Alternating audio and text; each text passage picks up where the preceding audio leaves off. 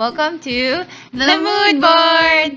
We're a group of interior design professionals and we're here to talk about anything and everything interior design. So, let's start by introducing everyone. Hello, I'm interior designer Gerald Monreal.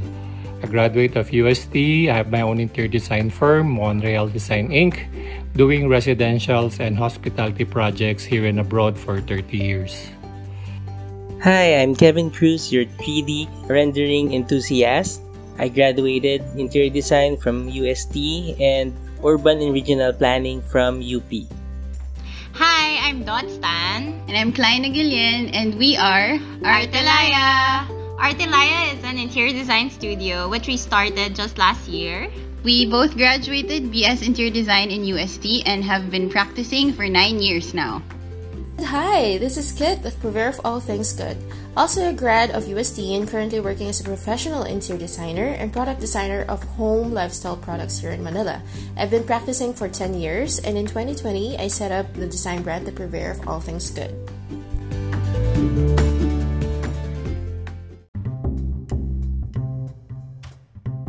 Hey guys, we're already on episode 4. I can just imagine naka-episode 4 na tayo, but this is the most important thing because we're talking about money, money, money. After the hard work, uyat, takambay, inuman, nawawala ang place. Eto na. What did you do after graduation, Tot?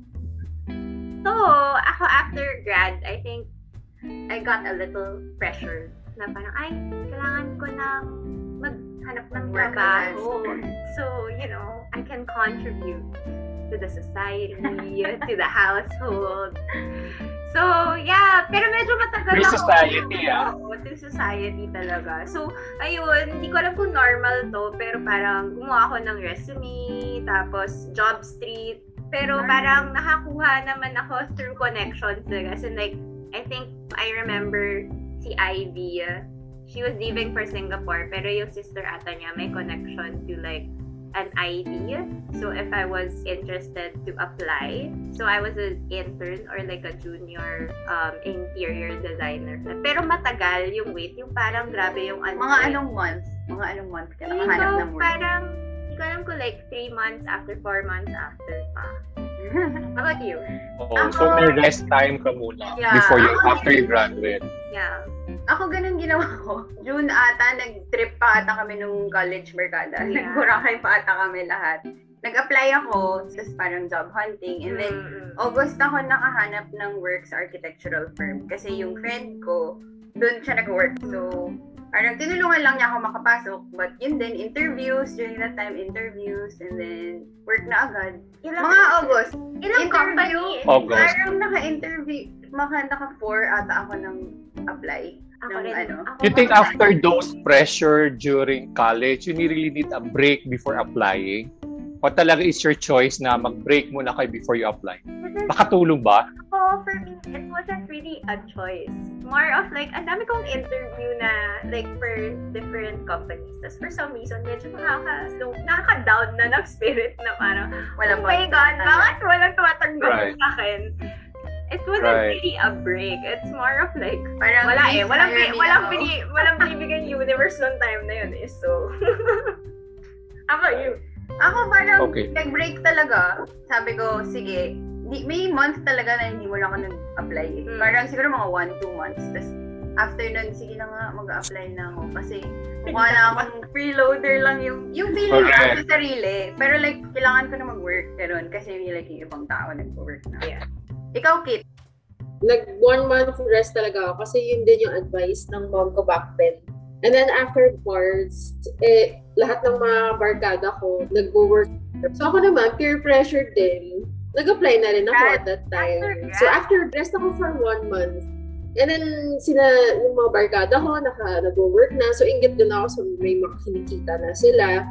So yun, na-peer pressure din ako at the same time nag-apply ako. Tapos yun naman, nakuha naman din agad. Siguro around, that's around June.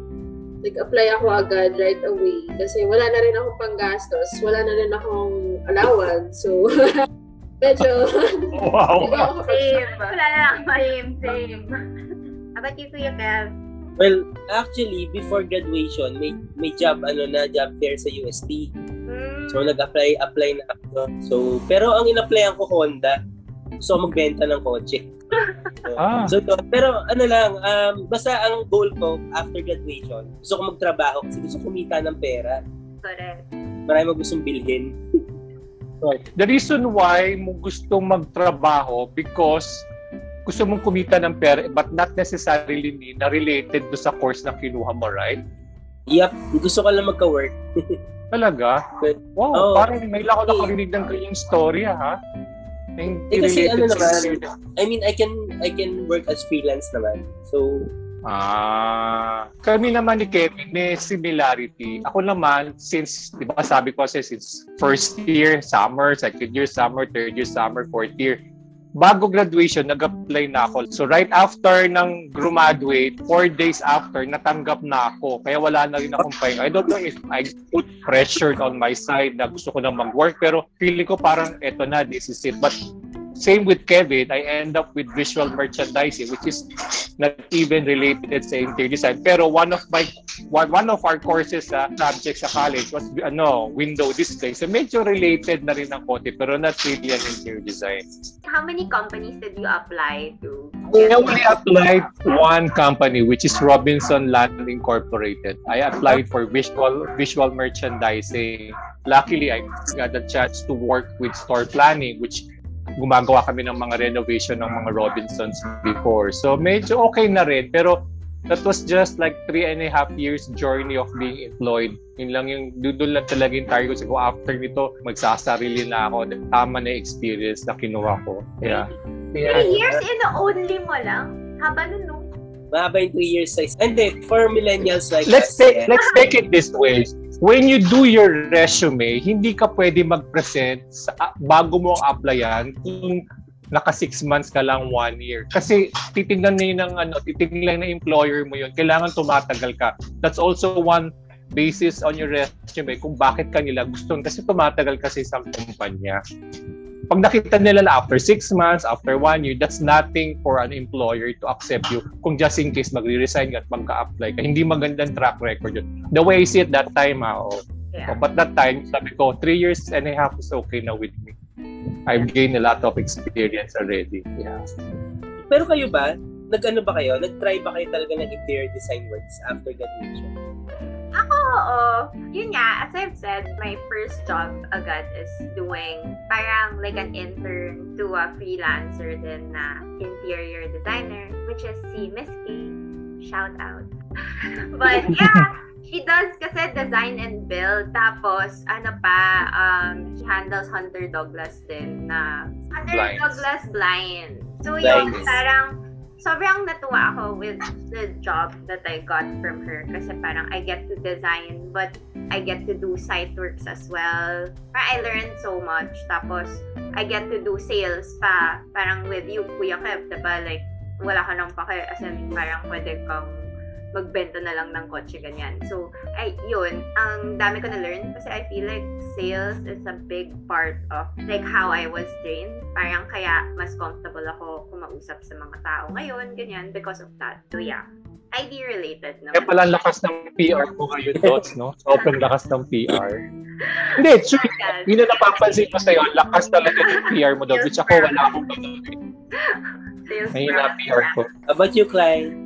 Ako, wala akong na-try na iba pang work before I got my first job. Ano lang, yung practicum work lang nung sa USD kasi di ba we had Ah, right. practicum. Yeah. So, yun lang yung first interior design job that I had. Na, actually, si practicum, hindi tayo babayaran ng client. Pero yung client ko, which was a friend of my dad, Hmm. nagbigay siya sa akin. So, parang yun yung pinang-trip ko pagka-graduate. Pero before that, wala pa akong ibang ID-related jobs. Yung job ko na lang talaga, which is an architectural firm. I work, ah, so parang naging junior interior designer na ako doon. Yun. Ikaw, Sir Gerald. Ako talaga wala. As in zero. When I started my interior design work in Cebu, 1991, I was just alone. Talagang ginapang ko from ako yung nagda-draft, ako yung nagpe-present, ako yung nangongolekta ng... Wala, wala akong proper training. It's just along the way na nag-practice ako. So, kumbaga parang ang dami ko naging charge to experience. But yung to run an office, kung paano dapat mag-start, alam ko na kung paano gagawin. But the, the, realization of doing an interior design work or how to handle, wala akong idea. Siyempre, marunong ako mag-design, pero to run it, hindi ko talaga alam. Everything was just based on experience talaga. Do you think the school should have, aside from the practicum itself, taught us how to how to handle clients, how to handle projects, how to handle your own businesses, di ba? Parang it's something to prepare us kasi in, ang hirap naman din talaga hindi ka armored for such work. So yun I din know. yung question ko sa, sa experience. Sa ano, yung sa amin IDBM, tinuro, tinuro sa amin how to handle clients. And, ano. Pero kasi yun, dinidiscuss kung ano yung mga, halimbawa, so ito yung ito part ni engineer, ito yung part ni architect, ito yung part natin. Um, we, we are taught na parang pag ganyan na nangyari, hindi mo kasalanan yan. Pag ganito yung nangyari, sila yan. Ito yung sakop natin. Pag dito nangyari, dyan tayo alala po. No, I'm super amazed sa memory mo, Kuya Kim. Paano mo naaalala yung mga pinag-aaral natin nung college pa? Ah, ay, Matanda kailangan sa alalahanin. Dalawang beses ko tinake yun. So, Ay, sa bagay. so alam mo na, kailangan talaga di mariting. In relation do sa question ni Kate na kailangan ba tinuturo, may nabasa akong ganyan ab- about interior design quotation. Hindi talaga tinuturo ng school yun. You have to learn on your own way kung paano talaga. I don't really don't know bakit hindi naging tinuturo or hindi ko alam. Kailangan talaga matutunan mo lahat ng dapat mong matutunan as you go along. Yun lang. Sad, but it's true. Yeah. Okay, so me, I have a question for all of you. Okay, ito, ano sa akin, kasi ang dami ko talaga trabaho after. So, ako yung kabaliktaran ni Sir Gerald na nag-stay for three years. Ako talaga si ating ligaw. so, yeah. Sa It's okay. process of like your employment, companies you've worked with, how many are they? Or if you did stay with just one, is it all like kasi junior interior kayo? Or did you dabble with a different industry? Ah, si, actually, dinay ko si Sir Gerald eh. More than 10 years na ako sa kumpanya namin. Wow!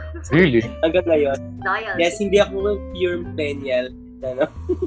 Hashtag Well, loyal. ano naman, siguro ay, nakita ko yung place ko, parang ganun. Hmm. And, syempre, tito ko yung may-ari. So, Yeah. so parang uh, doon na na-train din naman ako na paano sa design, mga ganyan, ano yung nangyayari sa job site. And ano, actually, pati yung ano, papuntang abroad, if may opportunity abroad, he sends me kasi pa, o kaya may baksyon ako, pinap-okay lang sa kanya kasi you will learn a lot sa design, lalo pag nag-travel ka. You will see din yung mga ano yung pinag-aralan mo sa history, yung mga ganun. True. I agree.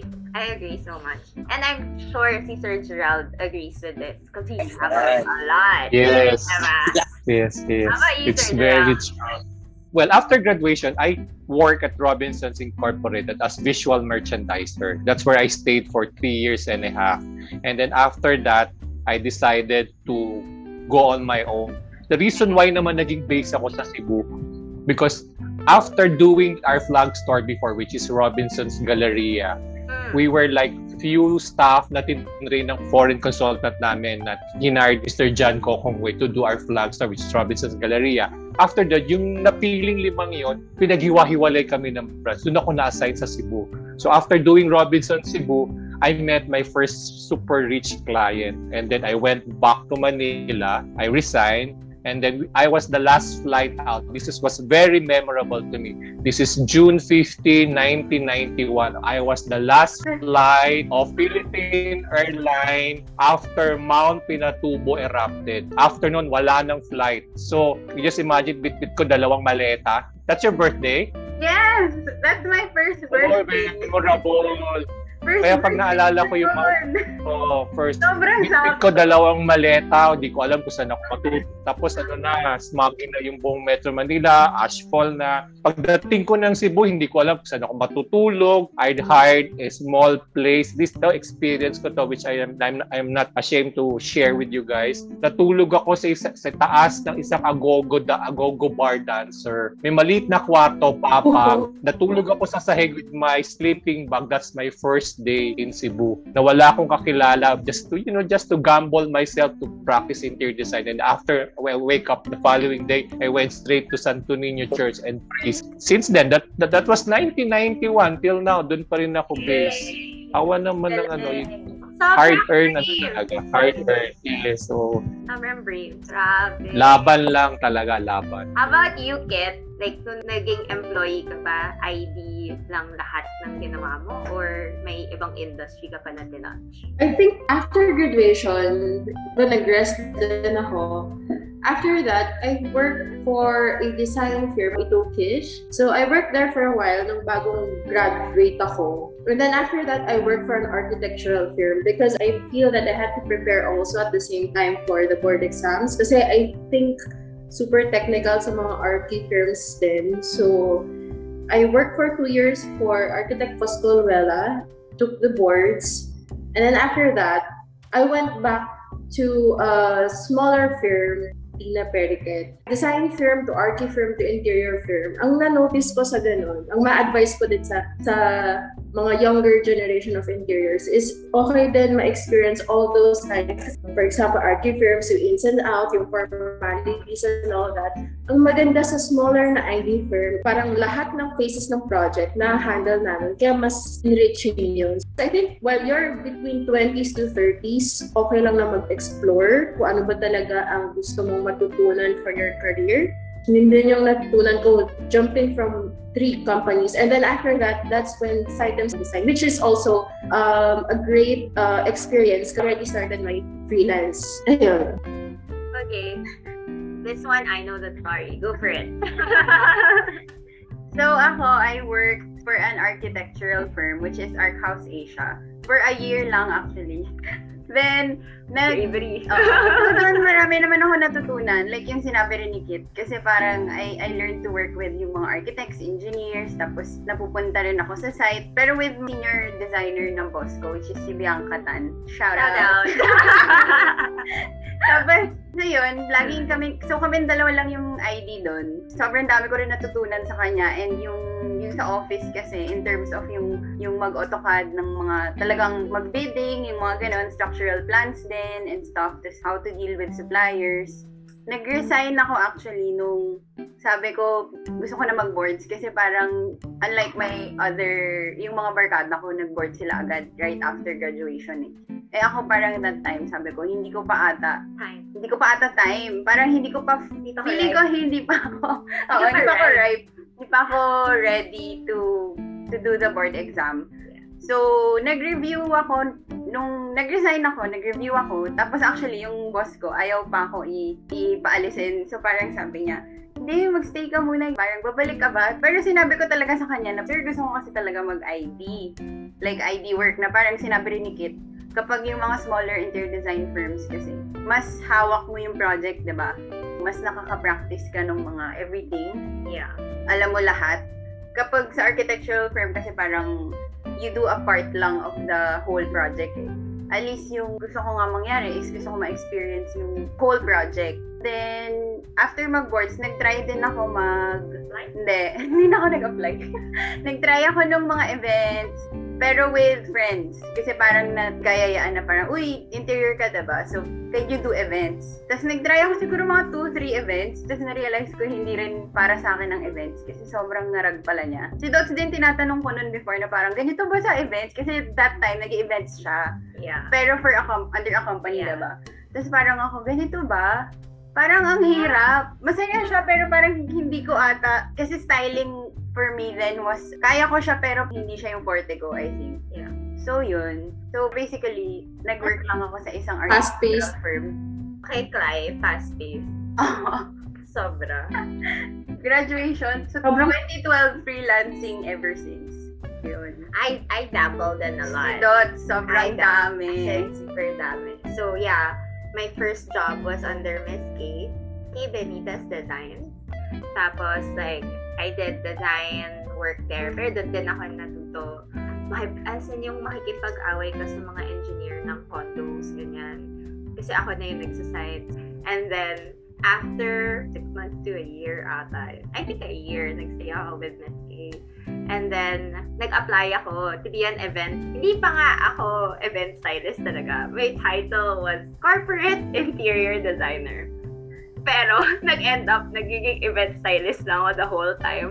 Pero I enjoyed it. As in, yung I enjoyed the work. Didn't you enjoy the work? Di ba? Enjoy siya. enjoyable Pero grabe pala yun, no? Parang puyatan. Oo, yung Parang parang, college din, gano'n. parang magdadrive ako 3 a.m.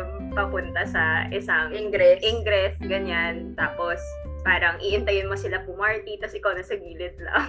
Kumakain ng mga mga extra Ng mga food, buffet. ganyan. Tapos, after a while, hala, hating gabi na naman pala, or like 2 a.m. na, saka ka lang Pull out. mag-egress, Mhm. mo pull out mo inventory. But it was fun. Like, yung takeaway ko doon sa job na yun is like, lahat naging friends ko, all types of people. Parang, even like, yung waiters, yung captain waiters, even you get to talk to your suppliers na hindi naman usual, as in usual yun sa atin, but usually furniture supplier or materials. Ay, yung mga kausap ko ng florist, so parang, ay, girl, ganda yan, pak! As in, ganon. So like it was fun. And then after a while, yeah, I took my board. That's why I quit. And bumalik ako kay Miss K as a sales talaga. And then same with Kit. As in, I did an architectural firm after. Which I learned so much. As in, super thankful din ako I did architectural firm. Because I feel like dun mo talaga malalearn yung technicalities of like doing the plans and all that. And then, yeah, freelance. It's fun Freelance. so far. Yeah, then freelance all the way. Well, I did. As in, nag-open pa ka restaurant, so naging waitress pa ako Sobrang- at some point. Tapos naging kahera ko. Sobrang dami na ginawa in life. In her ilang years. Parang years of working. experience. Yeah. Ako, I have a question. So, anong ginawa nyo sa first hard-earned money nyo? So, yung first salary nyo, sa first work nyo ever after college, ano yung ginawa nyo? Paano nyo siya pinlurge? Remember? Splurge. Ikaw, Kuya sige ako. May story ako dyan. Ah, actually, ano, yung first first client ko, nag-freelance kasi ako dahil ano, parang hindi naman ako natatanggap sa pag-apply ko. So, nag-freelance ako. So, may nakuha ko client, ah, ano siya, friend ko din. So, yung kinita ko doon, part of it binigay ko sa lola ko. And so, yeah, lagi, lagi siyang ano, lagi siyang nagbibigay sa akin ng pera. So, parang to give back naman to her. Tapos yung iba, Bait, yun, pinangkain namin. Bait, bait naman. Ikaw, sir. Eh, Gerald. ako, ako, Ah, Sasabihin ako, to tell you honestly, I'm not, I'm not shy to vouch the amount that I've earned. My first hard-earned money that was during college, pinag-design ako ng kumpare ng daddy ko para sa mga build and sell house niya. 1988, I earned around 16,000 pesos. So ginawa ko, nag-grocery ako dito sa bahay. Pero hindi nila alam. That time, I think that was big. That was being a Malaki yun. Dati. Ayun, oo. shall we say, ari interior designer ka na nun, but I'm not even a graduate that time. So I charge gano'n. Pero kumagat naman yung kumpare ng daddy ko. So that's okay. But in reality, the first hard-earned money ko na empleyado ako, 1,200 pesos as a visual merchandiser that time when I was hired by Robinson. Hindi ako nahihiya nun. Sinasabi ko talaga yun. Nagsarili na ako, syempre lumalaki na yung earning. You have to start somewhere. Pero kasi pag first job naman, gusto mo talaga experience. Yeah, true. Yeah, oh. That's kahit mababa It's yung sad. sweldo. Yeah, Pero much that yun? Mine, should I say, Okay, Mababa lang din yung akin. Akin din, super. Pero I splurge. Hindi, naglibre ako sa family, I think. That's what I remember. Parang naglibre lang ako ng dinner for, for my first sweldo. I would like to think that I did that. Pero I really don't know. Ikaw, Kit. Um, nung first sweldo ko, it's not really that big. But it's yun nga, parang si Sir Gerald, you grab it because you want the experience din. Pero I think aside from experience also, we- are all for- fortunate because we are supported by our parents. Meron tayong safety net. But I think for those who support themselves and their family, ngayon nga, it's nasa minimum wage ang mga interior designers. So, mga nasa corporate, magsa-start talaga sa ano. So, it's sometimes, you won't blame them if they're after for the money din. Pero, my first sweldo, uminom lang talaga ako. Like, inubos ko yung Kasing sweldo ko sa inuman. So, now, So, malakas talaga ako uminom. Doon ko natutunan sa mga office mates ko uminom for the first three years. And then after that, doon na ako nag-start mag-sing. Really? Wow. Kasi nung feeling na nagsimula ka sa ganito kaliit, di ba? Binayaran ka ng kakapragot, iba naman PY, relatives, di ba? Until you, you climb up na magkaroon ka na ng sarili mo earning. Ang sarap nung feeling kaysa nung yung kagad, ganyan ka kagad, di ba? Parang ano naman din eh, kahit gaano siya kababa or kataas, during that time, if bagong graduate tayo, na super excited tayo mag-work, katatanggapin naman natin kahit whichever amount. Kasi parang it's our first hard-earned money, diba? Also, feeling ko rin, nasa sayo na yan if Mhm. you wanna negotiate, Mhm. diba? Like, kung you feel like your workload isn't equal to what you're getting, then you speak up. Mm-mm. So, yeah. Pero guys, nagtataka ako. Mga companies now, they want fresh grad price, pero they like they're asking for two, one to two years experience. Doon ako nagtataka. You want to hire someone of gra- fresh grad, pero you want one to two years of experience at that rate. So, Yeah. curious ako, paano yun? I mean, Sir Gerald, ikaw, for sure you have people also working for you. Oh, yeah. I think the, the reason why company are expecting na at least may experience ka kahit gagraduate ka. Kasi they, they don't wanna hire na parang hindi naman din ka-competitive. That's one. Gusto nila, pag nag-hire sila, you will be an asset to the company. Hindi yung parang lahat na lang na experience, kakatasan sa kanila, tapos lalayasan mo sila. I think that's the mentality of the ar- architectural firm or interior design firm. Yes. So, pero plus factor na to, katulad mo, Kate, na nag-number one ka sa board exam. Kate, don't be ashamed to brag about that because sooner or later, there will be a time na ma-appreciate mo yun pero hindi kailangan pumasok sa utak mo yun na Hoy, kailangan niyo ako tanggapin kasi number one ako sa board exam. I mean, ganito na ako. I already made, made off na ako. Hindi dapat maging, maging ganun yung mentality mo. It's because dadating yung time sa punto ng buhay mo pag kilala ka na or establish mo na yung name mo when you will be asked as a guest speaker and then the yung mag-i-introduce sa'yo, sabi niya, ah, this is Kate, ganyan, ganyan, nag number one. Magpa-flashback yun, para yung boomerang. Yun ang, kumbaga, parang, ha! Eto na, namunga na yung pinaghirapan ko kung ba't ako naging number one. You know what, guys? If I may tell you, what's nice with our team, the mood board team, hindi tayo pare-pareho ng generation. Ang maganda sa atin, alam mo kung bakit? Kit ng number one. Si Kleina ng number two sa board exam. Si Dot pumasa. Ako naging consideration ako pero pumasa rin naman ako after a year. Si Kevin, ilang beses na sa- kaya nga pag may nakikinig nga about our podcast, don't feel bad na nag-take ka ng two times, three Yes, times. okay. I mean, you know, hindi siya talaga basihan eh. Hindi siya basihan kasi at the end of the day, magsisimula ka rin sa pinaka-bot. Marami rin kasing hindi hindi nakagraduate na magaling din naman. Di ba? Well, how about your first interior design client? Like, for example, you, Sir Gerald, like start, for sure, iba yung, iba yung client market that time than now. Ano yung first client experience mo? For me, my first interior design in in practice talaga is my first Chinese client in Cebu. They own a para siyang nagka-harvest ng mga tuna. May mga shipping siya ganun. Tapos may ice company sila. Very rich. And then, doon lang nagsimula. Ginawa ko yung bahay nila. And then midway that, may nagtatanong na if I could do a hotel. And then after that, may nagtatanong if I could do a church. After that, if I could do a residential again, a hotel. Nagka, nanganak na lang ng nanganak. Gerald, meron ka sinabi sa akin that parang super nag-impact sa akin. I, I don't know if this was like four years ago or something, na parang Hmm. you were telling me, Yeah, "Oh, I have Yes. uh, I have this client na baka gusto mo i-try. Tapos parang sinasabi ko sa'yo na, oh, ayaw ko kasi hindi ako specializing naman in that. Parang I need to do more research before I do that. And then you were the one who pushed me talaga na parang, though I didn't naman, we didn't do that project. Pero 'di ba parang, ito yung sinabi mo sa akin na parang yun na yung mentality ko ngayon.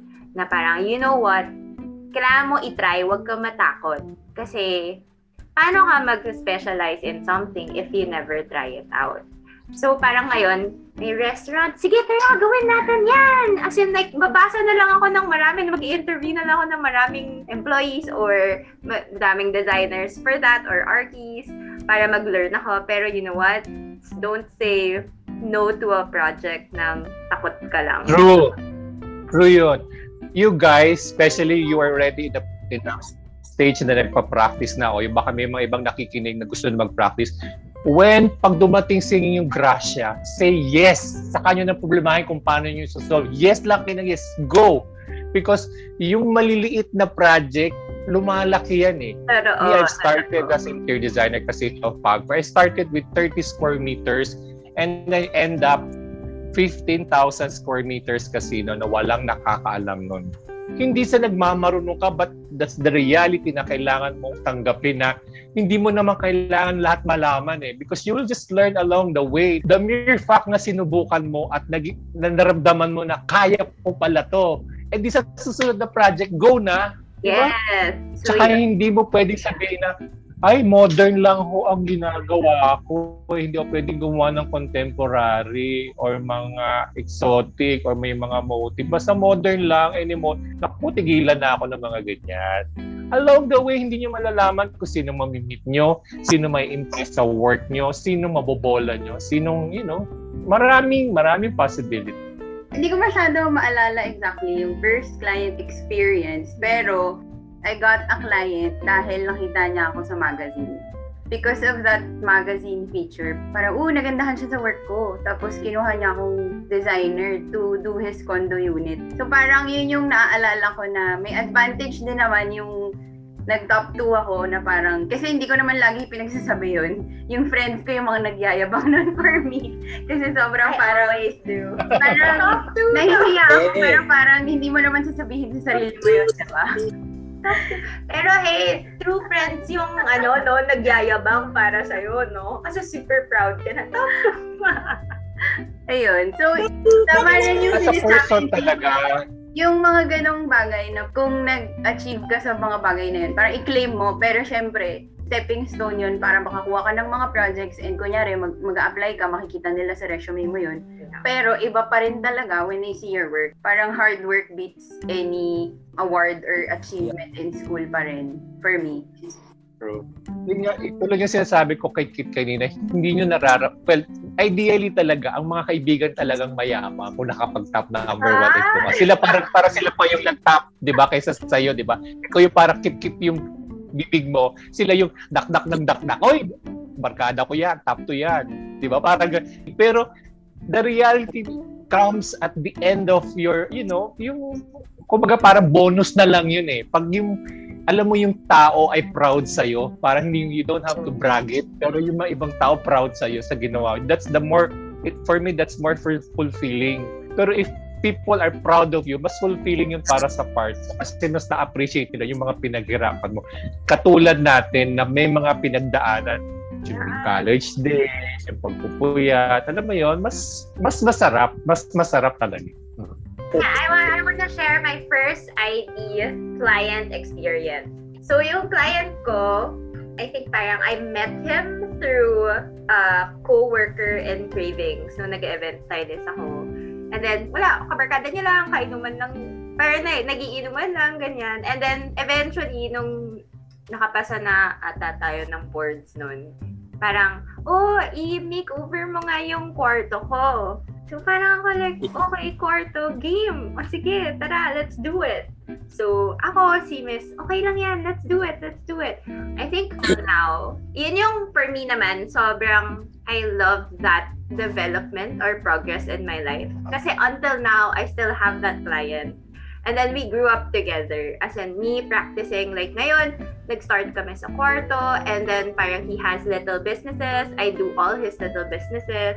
Tapos ngayon, sobrang proud ko sa kanya na ang dami niya ng investment ng condos. I, I do all the condos. And then, ngayon, meron na siyang pinapatayo na bahay. So, parang ako like, wow, ang, ang tanda-tanda mo na. remember and you still remember me. And you know, parang ang, yun yung ano ko, super na-appreciate ko yun and super grateful ako na like, ikaw yung go-to person nila. I mean, you started with them, pero like, they keep coming back to you.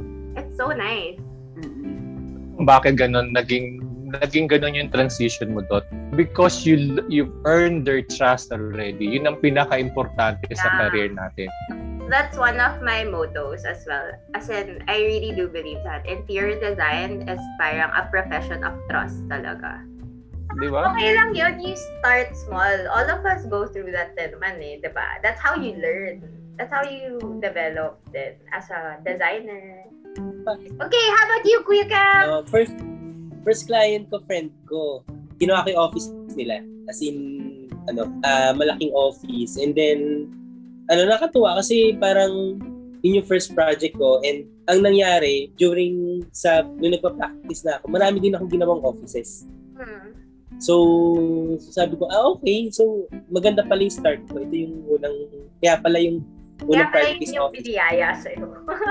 Oo, ma- di ba pala ang gagawing offices? Mm-mm. And ano din, uh, nakakatawa kasi parang yung family kasi na family friend namin yung mga yun. So, ano, blessed din talaga sa trust nila. May question ako kay Kit. May question mo na kay Kit. Ah, Bakit- Okay.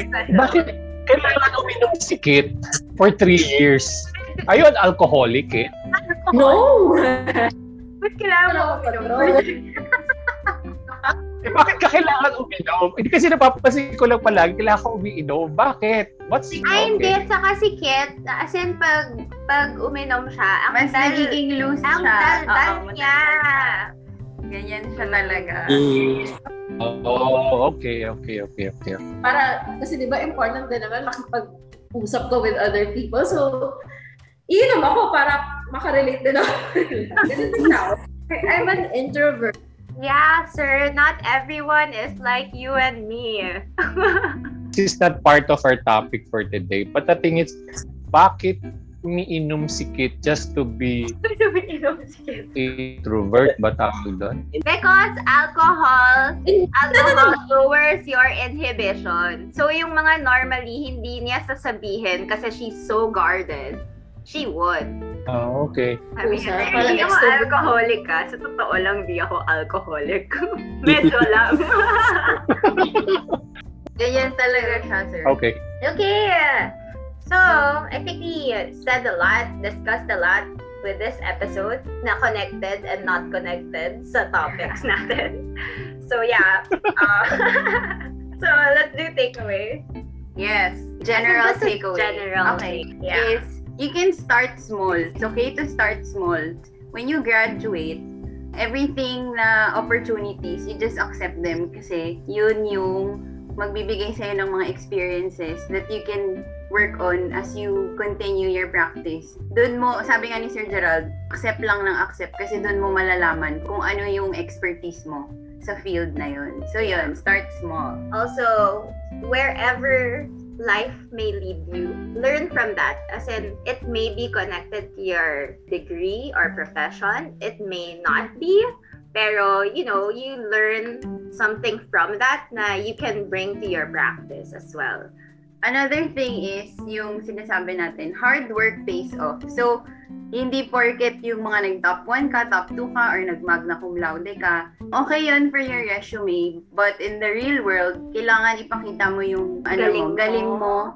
Grit Kasi mo. yung, oo, yung Dedication dedication mo. mo sa work mo. Kasi doon ka marireward naman ng work mo, ng client mo, ng boss mo. Yeah. ba? Try I other think work. parang the whole thing with employment and everything, just don't burn bridges. Mhm. kung saan ka man mapunta. Yeah. Live properly, Yeah. live good relations with your bosses or with your coworkers. Hindi porke aalis ka na. Fuck it, Mhm. guys. Don't do that. Don't do Saka that. enjoy the journey. Enjoy the journey Oo. Enjoy the journey rin ng unemployment. ng unemployment. Kunyari, Also, lilipat ka, syempre magkakaroon ng time na magiging unemployed ka for a bit, pero parang okay lang yan, do something productive and you will find what you really want to do. For your first clients, it doesn't matter if it's small or big. You know, just do it and then do your job well, socialize well, Establish rapport trust. with Yeah. your client, get your client's trust, and you know, be trustworthy as well. Kasi you never know if kasama mo silang tatanda. If Mhm. they'll keep, you know, yung loyalty babalik din yan True. sa'yo. So yeah. Also, I think idea basically is word of mouth talaga. Oo. Yung pinaka marketing natin. The most effective way how to market yourself is through a satisfied client. Correct. Basically, But- do your best in every project, di ba? Yes. And be professional. Okay. Dami natin natutunan, no? Di ba? I think we can wrap up this session. I think we hope we, we really hope na everyone enjoyed and also sana marami kayong na-pick up na tips about our experiences para ma-apply nyo sa lives nyo Sa lives ngayon. nyo. okay. Okay. Bye. Bye!